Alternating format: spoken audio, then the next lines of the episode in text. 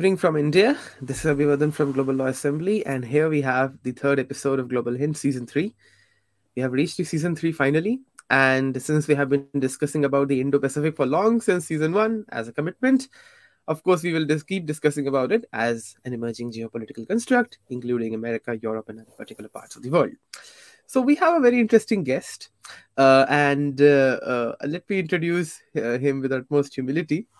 So we have uh, Professor Vasabjit Banerjee. He is currently the uh, PhD, of course. Uh, he is an assistant professor of political science and public administration eh, um, at Mississippi State University. Uh, his expertise lies in conflict economy, understanding uh, the politics of nationalism and patriotism, and all of those things in the so-called South Asian region of the Indo-Pacific, and of course the regions concerned. And of uh, and I would say that as far as uh, issues of uh, public administration and civic governance are concerned, uh, he is somebody worth looking for as far as his works are concerned. So uh, I'd say welcome to Global Hint and let's begin. Great.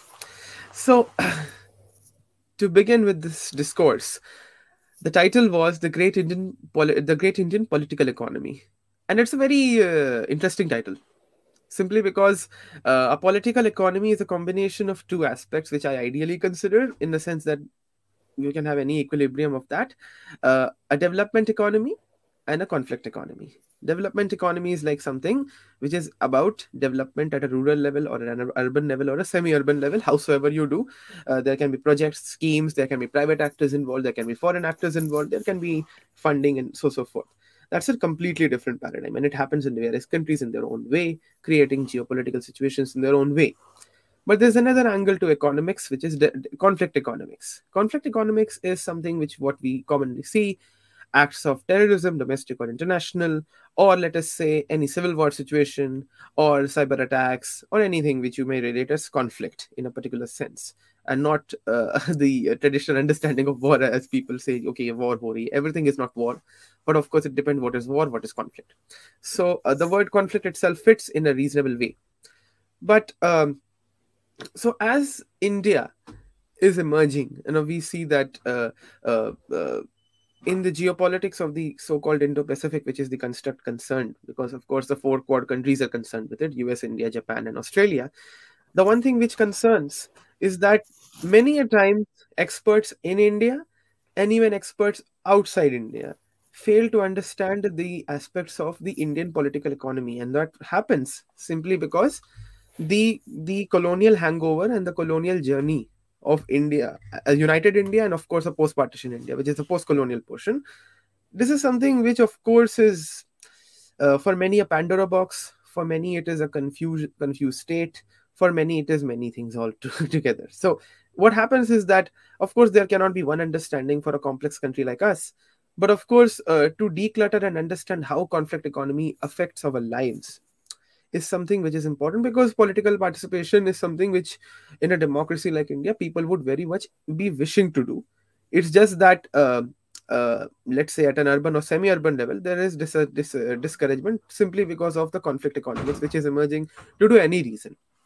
So, uh, my first question to you is how would you describe a conflict economy in the context of Indian, the Indian subcontinent, and of course post-partition India, and uh, uh, how it is something which is to be understood in a much pragmatic way, what it is exactly. So, how would you see it? I, I want to actually seek a bit of a clarification from you in terms of the conflict economy, because. Uh, do you see the economy as something if, when you're talking about conflict economy are you're talking there are two kinds of economies really and i've, I've worked on both. Um, the uh, the conflict economy is in defense eco- economics so you know how the defense industry is set up and stuff like that or there is conflict economy in the sense that how the economy affects political stability and conflict. So would you like the former or the latter? The former we can discuss but yes. i think for a country like india i think the latter is something which happens the most and it's simply because of what it is. But of course the former should be discussed afterwards in this session. I know. I've also i also know that you've had an expert uh, before me so i was wondering.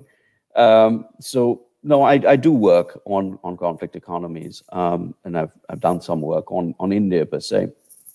Uh, my take on it is, well, not quite mainstream. I believe that the Indian economy today essentially bought into the 1990s liberalization small government, no government is good government. It also bought into the fact that the way forward in terms of left wing policy is to tax and spend, tax people and spend on policies. This was opposed, this was in a way slightly different from that of China which maintained a much more government influenced economy, where the government could channel funds and so on and so forth. And China is China has always been committed. Now the West took it in the 19 uh, in, the, in the 1990s and 90 in the 2000s as rhetoric. It's simply China talking. But China has taken the government takes its social responsibility quite seriously. It is the same reason why the British had such fantastic data about India in the uh, district gazettes, in the provincial gazettes. It's not because they are incredibly humane, but because the Chinese Communist Party relies on people being pacific, being peaceful. So the Chinese Communist Party needs to take care of them, otherwise, they, they'd get them out of the door. So China has had a very good social welfare network. You know, it's called the Iron Rice Bowl. It is frayed in some ways, but it's still there, and, and, it, and services get delivered. And the other thing is that China has spent a whole bunch of money on infrastructure development, which is, if you frankly think about it, it's old school left wing policy. Build roads, build bridges, employ people, uh, build airports, build electric lines. You know, I mean, that goes back to sort of um, the first years of the Russian Revolution. So I mean, it's, it's, it's not it's not it's not new left wing policy. I mean, this was left wing high modernist policy. This is a policy, ironically, that Nehru would would be in uh, completely in sort of in line with, ironically, because this is something that a 1950s 60s person would know. The problem has been in India that certain sectors of the economy, I would say, have lagged behind. The take is that they have lagged behind, and I'm specifically talking about agriculture, and I'll move to manufacturing in a second. They've lagged behind. The, the argument is that because government has not invested. But if you look at the money invested over decades, you will see that agriculture has received a ton of money. Massive policy interventions have occurred in terms of land redistribution. Some land redistribution, uh, as we now know, in terms of agriculture, has not been good for agriculture. In the sense, uh, extensive, uh, extensive land use is good for growing certain crops in UP, in Punjab. And uh, what's happened is that in UP you've had land redistribution, so parcelization of plots, and therefore extensive agriculture cannot take place in UP. But it has taken place in Punjab. Uh, and thus, you know, that because land redistribution did not occur in Punjab, in the old Punjab, so I'm talking about three states, right? Punjab, Himachal Pradesh, Haryana. In the old Punjab region, there was the possibility of having green revolution of using capital intensive technology. Now, it was environmentally terrible. We know that. But there was the possibility of, of becoming food self sufficient. We, we know the entire trajectory. But so there was land redistribution. Some of those policies were harebrained and more politically oriented for the then ruling party to, to shore up their support base rather than based on what would increase agricultural productivity. We also know that. So that's that's ag. Now ag today in India uh, employs a whole bunch of people. I forget the exact numbers. It's like 40% of the people live in rural areas, are dependent on agriculture and so on and so forth, and contributes an incredibly small amount of the GDP. So what, what that indicates is, you know, it's like 18, 20% or whatever. And so what that indicates is that ma- there's massive rural unemployment and underemployment. Human resources in the rural areas are being wasted they're not being channeled as would happen under normal circumstances via market forces into urban areas. So there's frustration in the rural areas. Of course, political parties would offer different solutions. Some political parties would say, well, this is a harsh pill, you have to swallow it, there's nothing that we can do about it, right? And in the United States, the United States faces similar problems, and only a tiny portion of the US population is in the agricultural sector, and they, they take billions of dollars in subsidies every year. So it's not like this problem disappears. France, you know, there's this whole situation with France and Germany and Italy support the agricultural sector with all kinds of weird barriers, tariffs, uh, quotas, so on and so forth. So it's not like this will disappear in any way, but there needs to be an understanding that this is not where India is at. India needs to move into manufacturing. India needs cheap grains, and India needs to do the kind of changes that allow agriculture to take a backseat. Agriculture is not where it's at. And, and frankly, if you show me historically, and I, I always ask people, show me one global superpower that, is, that has become a superpower based on agriculture. show me a great power it's become a great power based on agriculture. So there's that. So now let's move to manufacturing. Manufacturing, India was actually one of the top 10 global industrial industrialized powers in the 1940s. This sounds bizarre. But due to a series of policies that India imposed, first under socialism, and then under after 1991, led to first stagnation and then decline. Socialism was the stagnation. Indian industry was no longer competitive. Foreign products were better, so on and so forth. We know that. We've read tons of books on that. But after 1991, the, there was a decline in the sense the Indian government said, we're not going to support Indian industry, you know. Here, Electronic Corporation of India, why don't you compete with Sony? I mean, you just take a seat back. You know, I mean, take take a, yeah, take a step back, take a step back, and figure out how that works out. And of course, that led to deindustrialization. Again, this is not a problem that India uniquely faces. Uh, there are countries such as South Africa have faced this after apartheid, when the South African economy opened up, and they said, "Well, liberalize." Okay, so they liberalized, and the moment they liberalized, what happened was all these South African companies lost out. They couldn't compete. And the government, on principle, not on, and this is the difference between China and other countries, not on principle, not on pragmatics, said, we can't support you. The market will solve things and sort of figure things out. Well, the market is inefficient, right? I mean, and so the market didn't. So what you've had is a loss of manufacturing capacity in India. And I think this one part of the loss was a bet, a bet a, a wager on the service sector. A lot of people thought that the service sector would make up for it, that people would get jobs in Bangalore. And guess what? They didn't. And neither have they in America. Only 8 or 10% people are involved in the high tech sector in America. The high tech sector is not uh, capable of employing many people. It is not it is not agriculture, it is not industry. So you have to make a turnaround. You know how, you know, so what so what happens with these sort of mistakes, policy errors? You have social frustration.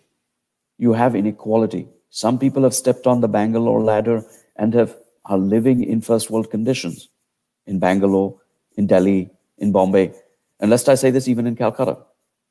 Other people have tried to get on that ladder, gotten college degrees, and now have no jobs, or have jobs that pay ter- terribly badly. I mean, to be honest with you, when I first went back to India in 2004, I saw 20 to 24 year old kids who were earning 20,000 rupees, 30,000 rupees a month. Well, while I knew that their fathers were earning about 10,000 rupees a month or 15,000 rupees a month, and I said, This is the future. I mean, look at these people.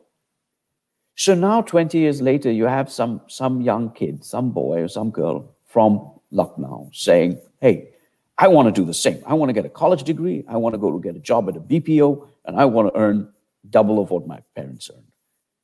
And it's not there. It's simply not there. And where will they go?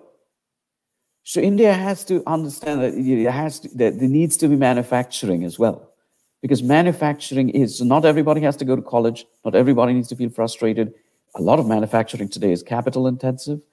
Um, uh, former ambassador of India, Rajendra Abhyankar, who I hosted a few years ago, uh, went and visited uh, uh, uh, an industrial park very close to where I live, and he went there to observe how things were being done, what kind of manufacturing processes were being used. So India needs to understand agriculture takes a back seat. And probably it would benefit if it understood that manufacturing is the way to go. Now, thirdly, social dislocations, the big thing. What Yeah. happens? Yeah. Definitely. I yeah. I I am a villain when it comes to social dislocations. So um, I, I have received a lot of pushback, Uh, but uh, I believe they will happen, and you cannot do anything about it. The, the, the position of the state is to control the dislocation, is to address the problems, see that people don't starve, see that they have jobs, so they have social mobilities. But it is also the, the duty of any government. Forget India. I don't, I don't, one of the things is I don't provide India specific insights. I mean, these are insights that are gleaned from other places. It has to maintain law and order.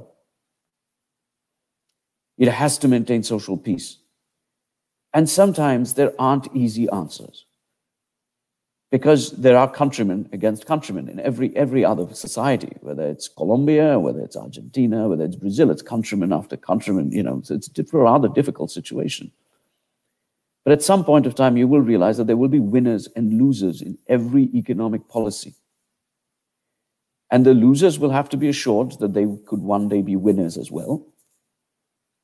But the losers will also have to be assured that if their path to protest is violent and disturbs the constitutional order, they shall be severely dealt with. Why? It is for their benefit. So they, aren't, so they do not take self destructive paths. India is a society where there are still cleavages, um, you know, violent cleavages going back to the partition era and before. So if you have these social cleavages suddenly spill out, it's not just a matter of the government of India taking any action. It's about social violence between communities. So the government has to step in to say, no, you cannot do X, Y, and Z. You cannot, you know, you cannot burn up things or attack people, kill people. You have to tamp down. So assure them a path, a clear path to development, clear path to prosperity, and do and deliver the services, it's to deliver the goods, but also inform them that they cannot take down, you know, go down the path of violence and disorder. So it's actually a very interesting. Uh, let's not say crash course, a very bad word to use. Let's say a toffee of understanding what actually the problem is. And in fact, I was going to come on this exact point that we are very much service sector intensive, and our agriculture is, of course, unsustainable in many ways because of these problems. In fact, uh, the thing which you mentioned about agriculture in Punjab, because of particular, because of whatever happens in Punjab and Haryana, I, I add Haryana certain portions, not of course every portion. The rest of the Indian farmers and rest of the parts of the India, uh, you know, the Republic of India are actually being affected, whether it is from Mizoram or whether it is from Karnataka or Maharashtra or anywhere. So I think if we relate it to certain issues, of course, it shows how it is. But yeah, you also pointed out something very interesting, which is about uh, the question of dislocation. So what I when I observe the government and its you know the new think tank which came up in 2017 and you know all of that. I find one thing that the union government has a policy which is to say that okay we have to be a socialist government because of of course you also understand various obvious issues that you know what not many people are integrated to the government yet not just digital inclusion that's very high level inclusion. I think before even digital inclusion a lot of population is not. There's vulnerability data shows that. Uh, um, several times it has been proved. And economic inclusion financial inclusion is something which takes time. Digital inclusion is a very next level thing for many people.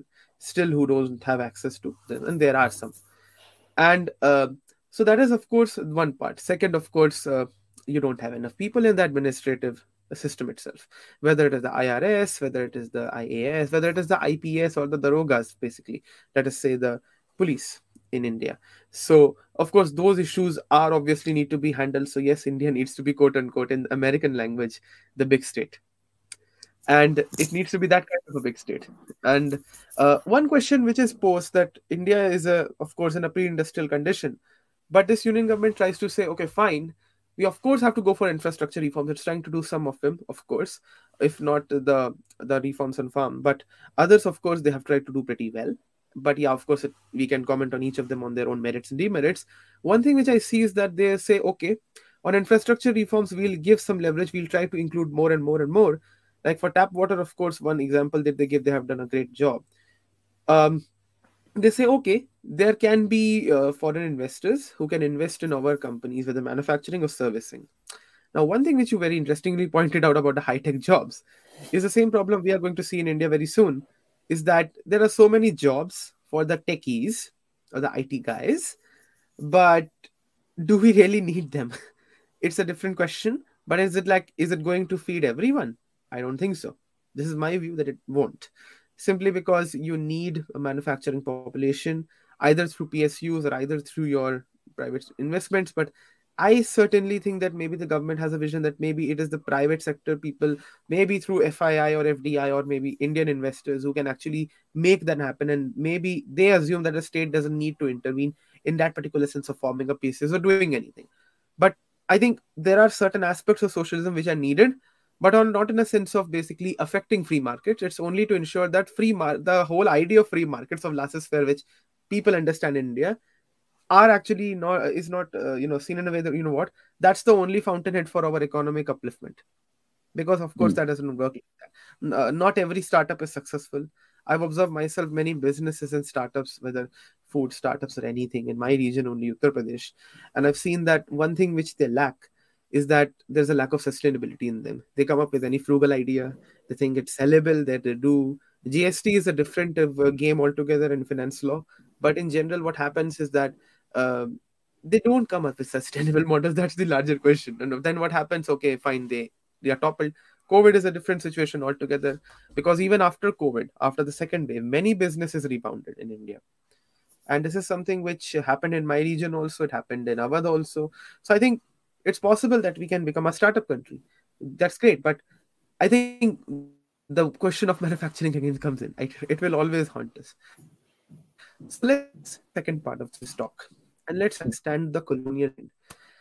So, uh, when uh, India was being exposed to the Raj after the decline of the Mughals, the Nawabs, and others, after the Battle of Plassey, infamously, let us say, the East India Company, the British one, not the French and others, the British mm. one, let's talk about them more.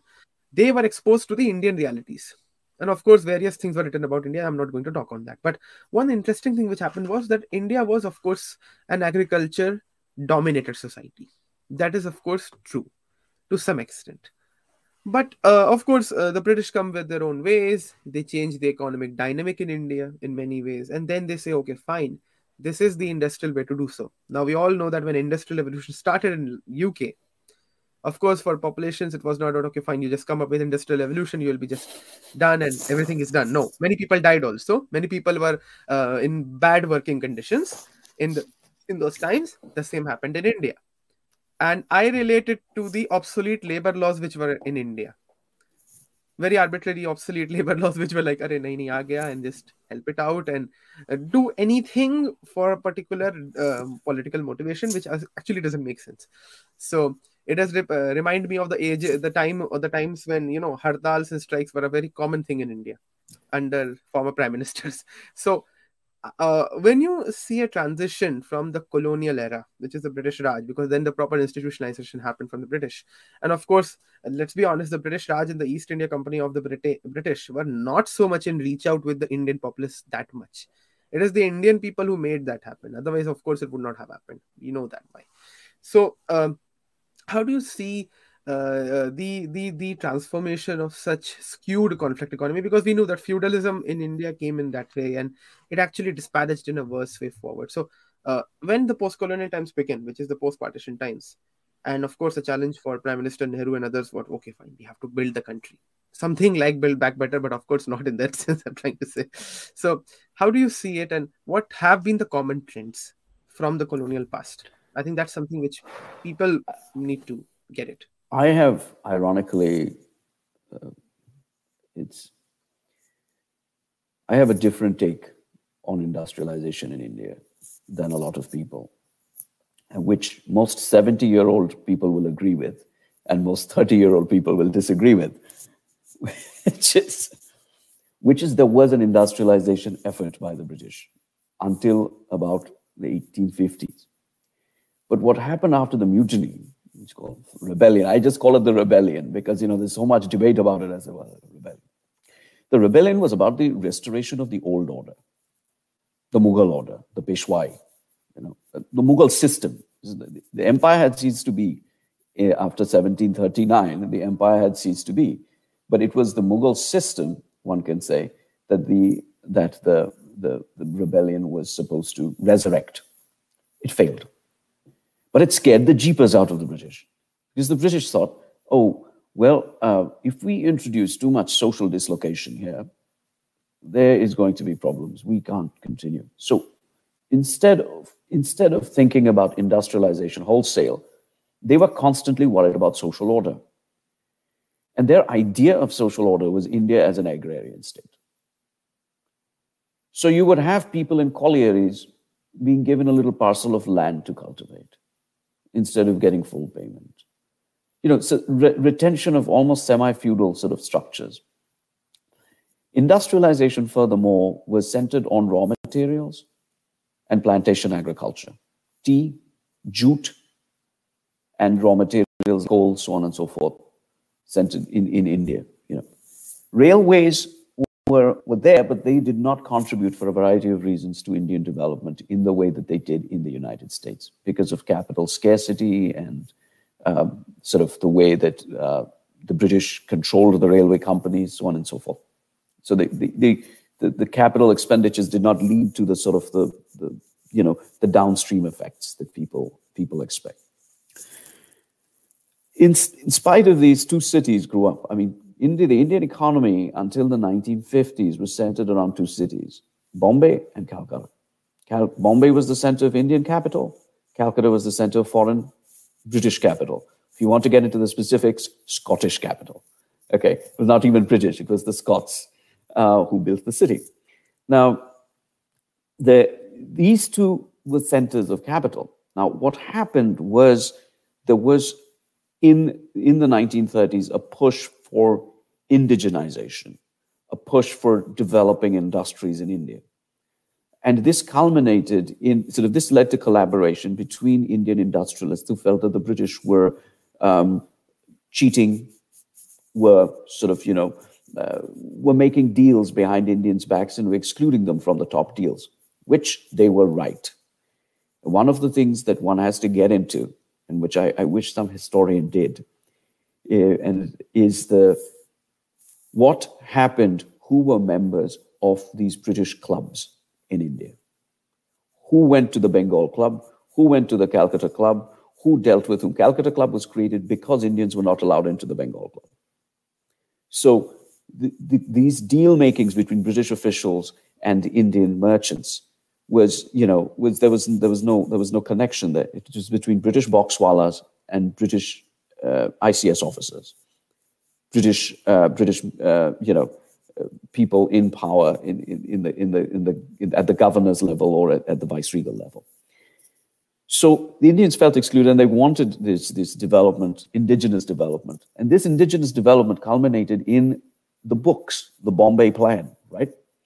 That essentially the center of industrialization would be India, and the industrialists would support the government, and so on and so forth. So it was like, you know, yes, we will cede control to you over the commanding heights. So people call it Nehru's idea. It's not really Nehru's idea. it's the commanding heights and all that. It's, it's the Bombay plan.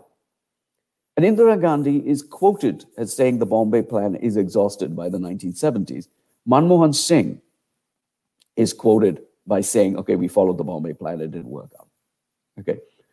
So it was, it was because I have it. I quote, I quote them in my book, right? I mean, it's, it's, they know they were following it, they knew. So it wasn't really socialism at all. It was this sort of crony capitalism of some sort, closed off from the world. Now, nobody thought of it as crony capitalism. Everybody thought they were doing their duty in the 50s and 60s. We know what happened in the 70s and 80s. That said, this gets into another part, which is the second part of the story, which is the fragmentation of the Indian state. So India did not have an industrial development like other countries. It missed the train. It missed the train under the British. It then missed the train under the, the Congress government for the first 40 or 50 years. So, and, and it had the wherewithal, it had the relative advantage. It was more industrialized than South Korea in the 1950s, right?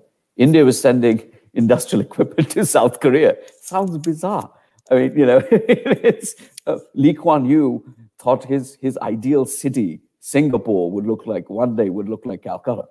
You know, so I mean, it's it's it's it's, unimaginable the sort of the, the advantages India had and lost. So now the second part is the Indian state. The Indian state, the British kept what what happened in South Africa too, in Zimbabwe, settler states it's a very settler states mentality. We control the places that have the most people and the most resources. The rest can just go. And these are the these are this was the idea behind the zamindari system. As long as you pay the revenues and keep quiet, that's okay. So in, in UP, they actually reinstalled the talukdars after the mutiny. So they, they removed the talukdars uh, and then they reinstalled them. So I mean, imagine that because they didn't, didn't, care about they didn't care about these uh, these areas. They wanted raw materials, they wanted the plantations, they wanted cheap labor. As long as they got them, and you let the railway lines through and the telegraph lines through, it didn't matter.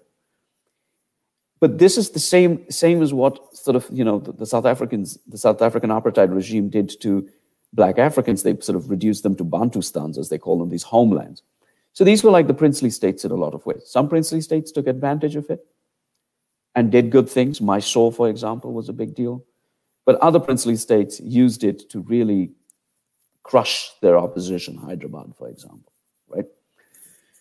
So India's had a fragmented state. India has had a state that was not present. The central state is not present in large parts of the country or present very weakly. So the idea that India is, is, is a big state is, is rubbish. India is a state that's not present in many places. Not only, so what I tell people is I support the Indian Administrative Service. I support the Indian Police Service. I support the Indian Foreign Service. But they should double, triple, 10 times their intake. India doesn't need less IS officers, India needs many more IS officers. Not only more IS officers, they need to empower the IS officers. One of the things that's happened is that the state, qua state, not political parties and governments, but the state institutions, have been successively weakened. They were politicized for the first 40 years. And then after 89, they have been captured by regional parties as well as national parties, but regional parties especially have done a very good job in capturing state state institutions, right? And and that's why the whole like you know the musical chairs that happens right after every election. And I shouldn't say this to you, you know, in UP you're probably very well aware of this. So um, in, in in West Bengal, it became a party state. You needed party loyalty to be in the state. But after the system collapsed, the same system started where political loyalties became really important but the state, qua state, the state that stands above society, the state that makes the decision not based on party loyalty, that state has to be re empowered. So not only do we do we have to have a society in India, and it's I say we because India is, you know, and I'll get into the defense part of it. India is the core, is, is the only bulwark. It's the only um, it's the only land army that faces China, is willing and able to face China. So, you know, it's, it's part of the quad. The, there needs to be order, but not a politicized order. So there needs to be many more IS officers, and there needs to be and IPS officers, and they need to be empowered. They cannot be subservient. They need to do their jobs and do their jobs without looking over their shoulders. And that is the that should be the Indian state, in my opinion. That's that's the future. The other thing is open access to technical jobs. The IS and IPS are generalists. The IS, especially, famously generalist officers. And I support that to the core. I believe they should be generalist. But for other officers, there should be plans like the Short Service Commission, where people from the corporate sector can come in and in, in, institutionalize. So it's not like, you know, based on ad hoc basis, but rather people could just, you know, there are ways you can get in and the qualifications you have and so on and so forth. With they're on a website and where people from the corporate sector can come in for two or three years, work in the government, go back to the corporate sector. And that the and, and, and the jobs they have in government should help them in the corporate sector. So if they are in, let's say, Larsen and Toubro, and they work in heavy machine development, you know, they, they get a job in BHEL for three years, right? I don't know. I don't know. Is Larsen Toubro now a PSU or is it is it private? But because it's take all these British names have been taken over by the government. So you know, so uh, when they come in, when you know, let's say Tata, they come in from Tata into BHEL. Then when they go back to Tata, they should have some some things that they you know that Tata also benefits from, or other private companies benefit from. I don't know the details, but there should be open access for the technical jobs. But for the administrative jobs, administrative jobs, there should be more power and more positions. Sorry to bore you. no, I think I found it so interesting that I have three interesting uh, trends to ask about. Actually, sure, four. Please. and I think I should do very honestly. So, four trends, as I said. So, one trend which I find is you were absolutely correct on the IAS and the IFS problem. And of course, I agree with you simply because, yes, there is a problem that we don't have enough people. Many people are not empowered. There's a politic, uh, there's a compromised relationship enough of a feudal nature. I would comment further uh, in various states in India and even certain UTs, let's say. UTs are a different question, not getting on the specifics. but uh, yeah, it is there. And that uh, nature exists. Now, one thing which people have observed is that in the current union government, nothing special about any particular minister, but we have seen that, uh, and I don't know if uh, you might know better on this or not, because I think you might. Uh, now, if there's a minister, and I'm not talking about ministries like law, let's say there's a ministry of external affairs, mm. or there's a ministry related to railways or IT one thing which people say that okay there's a person from the former ifs you know minister jaishankar or from former i don't know i think ashwini vaishnaw was a former ias if i'm right or irs indian railway services. I'm not sure about that. But they were from the former indian civil service matrix, Ajit Doval is ips yeah so uh, so from the, the from the formal civil service background when these people become ministers or they become you know political leaders in that sense ministers or I, i'll not take the word president because i'm not sure about that. They actually wield power very interestingly which is hmm. what uh, we see with minister jaishankar also.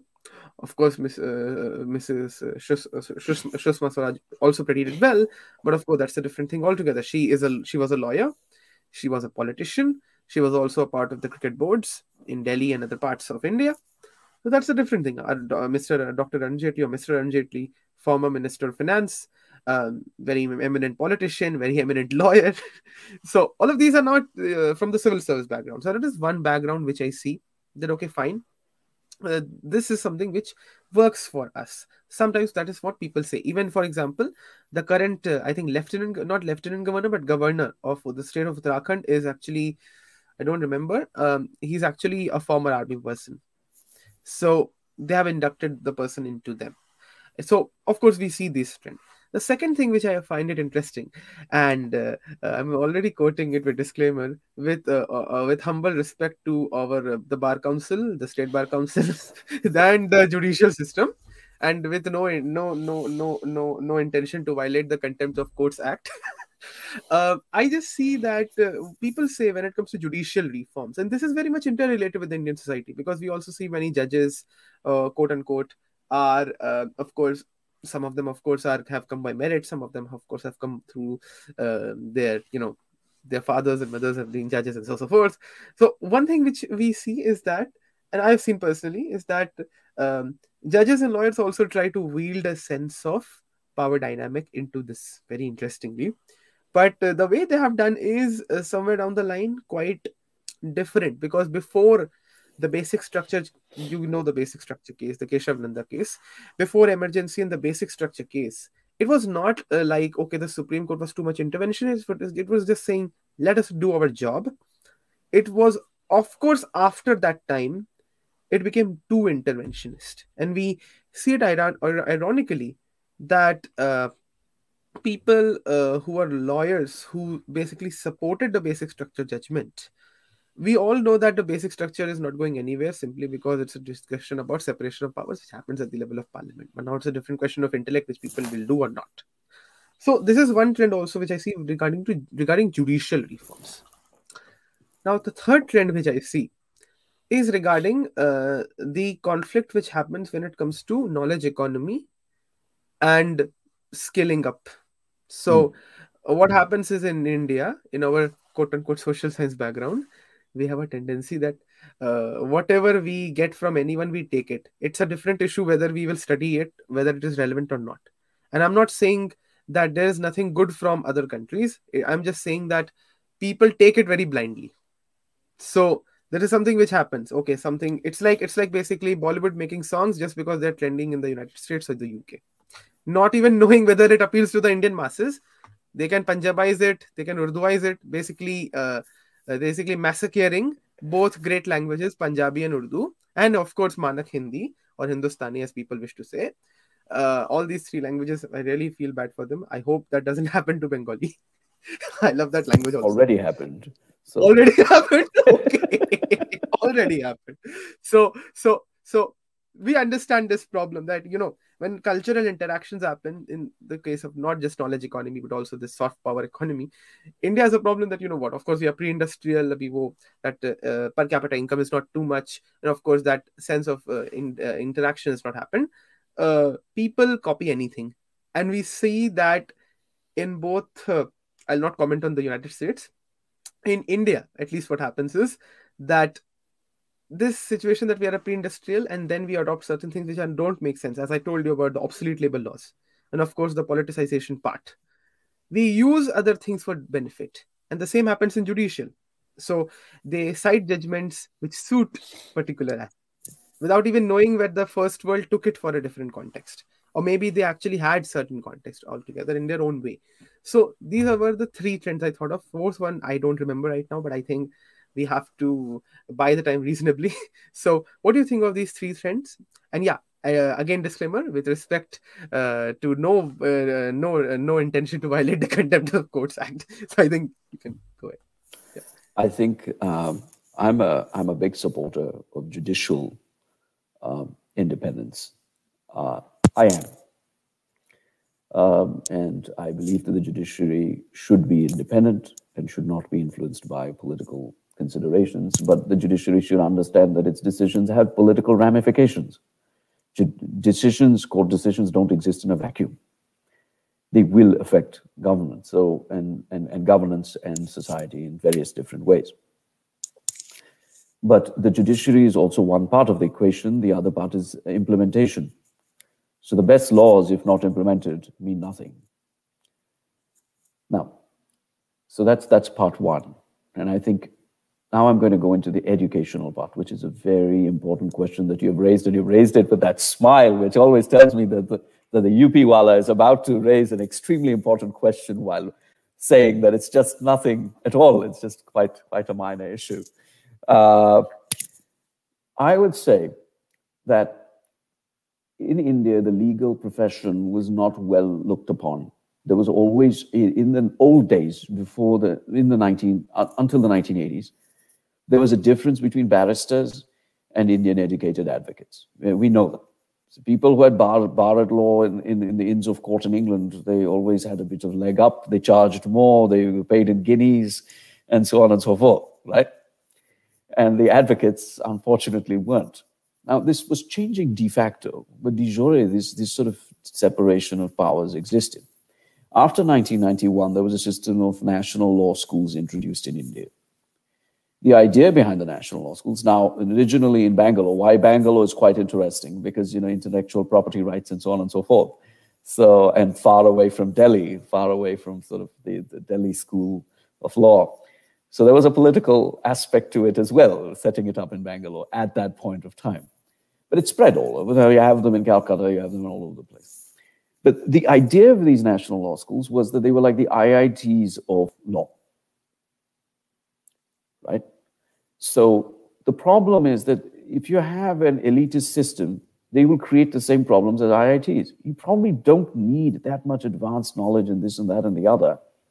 What you need is a whole population that has some working knowledge of the system. So what you need is much greater support for regional law schools. Right?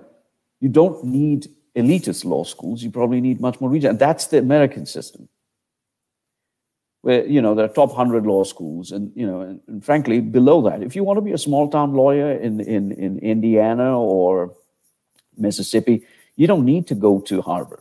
You get yourself a proper degree from somewhere, and you do your small town law, electric bills, uh, water, uh, water getting cut off, you know, suing somebody for divorce. And you can do it, and you can do it perfectly well. So there needs to be investment in the mass education system for law.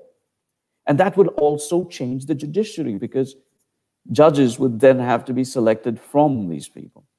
Now, the British had a multi layered system. And I think they were responsible for this division, as usual. They had this British educated bar at law or Western educated advocate system, but then they had the vakils and muktars which disappeared. But what happened was an inflation of the law degree. So the vakils then became your standard advocate. So what happened? The status of the advocate went down. Because you have tons of, you know, people who would have been vakils and muktars became advocates. So, so there needs to be a, a, a much greater investment in law schools, which are not the national law schools, but are the regional law schools. And, and the judges will then, in a matter of time, these things don't happen overnight, in 15 years, in 20 years, we'll start. So there will be an organic, a natural change, a reflection of the national consciousness slowly, organically, while retaining the institutional structures. Now, Definitely. this goes into political science as well. A yeah. lot of people want to get PA degrees in. Yeah. Just one thing to add, and then yeah. you can continue. Just one thing, since we are yes. talking about NLUs. Yes. So recently, a vice chancellor of a very prominent national university, the the Rajiv Gandhi one, in Punjab, yeah. Patiala. Yeah. He wrote a scathing article on the in the Hindu. It's I think uh, under a paywall, and uh, he said very explicitly now, and I think this he's one of the first people to start this, that the N.R. Madhav Menon School of Law, which started with the 1998 NLSIU, it's something which is not working anymore, and the same things he said, and I think I think if I can have the link, I'll share it with you for, with interest. So um, he said the same problems, the same mediocrity, the same problem that it's too elitist, it's too much of focusing on ideas which are like very utopian. People are not actually at a mass level doing something, and of course, as you said, a very uh, pro- same problem which we have is uh, languages are a different issue, but it's something like people at a mass level don't understand how to even litigate who are actually graduates of law. And I think there are many aspects in mm-hmm. India which can be dealt in a practical way by even having that basic knowledge.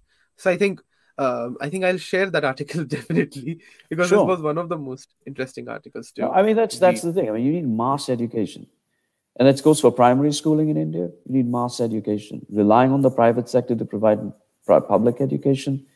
How do you know? How do you control the, the, the quality? Now, this goes into political science and public administration. I think India needs many, many more public administration degree granting institutions political science in using a bunch of theories, there's a place for it, even within public administration. But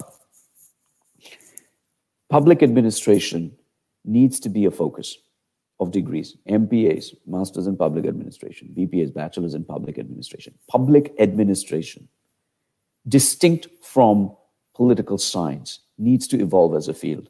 Public administration is as theoretical, as empirically grounded, so it uses a bunch of data, but it has to be based in Indian realities. Now, the American system, right? I think the American governmental system is wholly unsuitable to India. And in fact, the American governmental system is nothing to be copied in other countries. In fact, in America, the state is famously weak and, in large cases, quite inefficient. And you're seeing the results of it at present. India has inherited, whether it likes it or not, one of the greatest efforts at British civil administration in the world. The, the structure, the structure of Indian administration, whether it be health, public health system, right? And I'll explain that in a second. Public health system to Indian administrative service is the iron, iron structure of India. It's rusty, it's full of holes, it has to be reconstructed. It is suited, whether one likes it or not, to a certain type of modernity, because after all, it was externally imposed and it was imposed on sort of utilitarian and state values that the British had at that point of time, but also suited to Indian realities. And over uh, over how many hundred plus years, it has become much more than much more than hundred plus years. It has become a part of the Indian landscape. So instead of bringing in ideas from the United States, work. I mean, you know, one of the things that, that I always think of, uh, Swami Vivekananda used to say that you you have you know many people come in and say, well, you, you've done nothing. This is terrible. Let's break it all and let's make it anew. His attitude ostensibly was when he walked into a room, he would say, A lot has been done. More needs to be done. Let's see how we can work together to build, to make this even better. And I think that what has survived in, in, in India is incredible.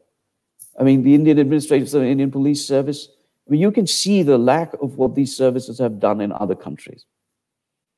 So you can see, and so India needs more public administration. And Again, these degrees should not be via elitist places. They are now being offered, and I'm, I'm extremely happy because, again, like, you know, in the vein of Swami Vivekananda, it is something. And something is more than nothing. And it is something that's good and something that's solid and sustainable. I'm seeing universities like Takshashila offering public administration degrees, and Indians should take them because those degrees are suited to Indian realities. And there should be many more of them in public administration. Some political science as well, but public administration degree should be offered at all universities, uniform level. Even if people don't join the government, they will have an understanding of how government works and how to work with the government, even if they're in the corporate sector. MPAs, BPAs, just like MBAs and BBAs. And so that's, you know, so, so that's that. Again, non-elitist, mass-based. I hope I answered your questions. I'm sorry if I digressed. I think uh, it was reasonably sufficient. So, to understand this, of course, I think you have given a good understanding on, you know, that there should be degrees in public administration. And of course, I think uh, it was quite reasonable from my understanding. And I really wish that viewers who will quote unquote Bing watch this would really like this. So, uh, I guess uh, the one thing which uh, might be more focused on in future is the aspect of defense economy, hmm. and mm. Of course it will emerge with time. In Uttar Pradesh, for example, we're already seeing certain avenues of investment starting. Of course, we know that India has a multipolar. Uh, I would say India has a multipolar foreign policy skill, and not a multipolar foreign. No, sorry, sorry, sorry. It's a multi-aligned foreign policy skill. My view, my view. Despite the non-aligned movement, I know that we have various times claimed that we are non-aligned, but it more seems like multi-line because, I mean, I can give so many funny examples. One tunnel was made in J and K with the help of a company. I think of uh, with, with the help of the support of the Turks. then you, then we are partnering with the Russians for the AK-47 but we are also partnering with the Americans in certain aspects. So I mean, that is why I said multi-line, But of course, it's closet non-alignment. so definitely. No, I mean, look. Yeah. yeah. India is really good at diplomacy. Okay. And that is fantastic. But that also has its drawbacks because diplomacy covers for defense. It's like having a very, you know, your foreign policy has two legs, right? Defense and diplomacy. Pakistani foreign policy is all defense. It's like, you know, it's no, it's like defense. Everything's defense. You know, they have the, the military is a veto player, but supposedly the foreign ministry has no has no say over Afghan foreign policy, Indian foreign policy, Chinese foreign policy, American foreign policy. I mean, by the end of it, it's like, well, you know, yeah, I mean, it's great that you can control foreign policy with, uh, I don't know, Tuvalu. I mean, with all due respect to Tuvalu and Kiribati, but you know, it doesn't really shape Pakistani foreign policy in any way. So there's this, uh, you know, in India, the, diplom- the diplomatic corps is fantastic in India. I mean, I've, I've met, I've had the privilege of meeting some of the, some of the diplomats. They're fantastic. What that happens is that, you know, the defense sector gets a short shrift. The other thing is the failed indigenization programs in India started in the 50s and 60s. India's involvement with Russia has majorly to do with this failure. Russia supplied equipment on the cheap, which reduced the need for making in India. And Russian technology wasn't that good and high tech. So there was, there was all these disincentives built in. Now, India now needs a defense industrial complex. And why not? I mean, if there's a place which can employ millions of people, have great, you know, develop scientific knowledge in the population, right? create a scientific temper, employ people, uh, create public private partnerships. Defense is a great way to go. Also, create a sense of belonging. I mean, because, you know, when somebody builds, I mean, it's, it's ironically, you know, I'm, I'm, a, I'm a villain for saying this, but if somebody builds a fighter jet, and they think that you know they they've, they've spent their time on the marut, and the, the, the, every time they see a, a Marut fly, you know I'm using marut very specifically, right, or, or the Tejas fly. They say, well, you know that wingtip, my my team made that wingtip, I made it. There's a sense of belonging, there's a sense of participation, there's a sense of nationalism that gets into it, which is extremely important. We see what's going on in Ukraine. There are lessons to be learned here for India as well. The days of saying nuclear weapons are good enough are gone. Short, sharp wars, salami slicing, with backed by insurgents, can upset a nuclear balance. Ukraine does not have nuclear weapons. And this I've also been pilloried about you know, by many people about what the circumstances of that were. But India could have a situation like that evolve in many border regions. And I say many because some people anticipating, oh, it's just one, but no, there could be other places as well. So it changes. Give people a belonging to them. The, the other thing, and I, I might say, is, is this, the downstream effects of defense technology. That's America. I mean, internet was a Department of Defense thing in the United States. So the downstream effect of building sophisticated equipment, mass producing them, would be fantastic. So yes, I mean, forget the forget the foreign policy ramifications. I think the domestic policy benefits of a big investment in defense industrialization with public funding as well as with private funding and partnerships would be fantastic. Indeed. So I think it was a very uh, informative and interesting session. I asked uh, questions with examples, which I found reasonable, and of course, I think um, when anything comes up which is interesting as a phenomena, I think we can discuss again. And uh, it has been a pleasure. And certainly, I would host you again, maybe in a panel or maybe in a dialogue in future as time permits. Thank you. Thank you. Definitely. And awesome. now you conclude this session of Global Hint. And till then, people, we have a session tomorrow for Indus Think. And of course, other episodes coming up for Global Hint and AI Now. So till then, stay tuned, wait, and let's see how things develop. So, namaste again.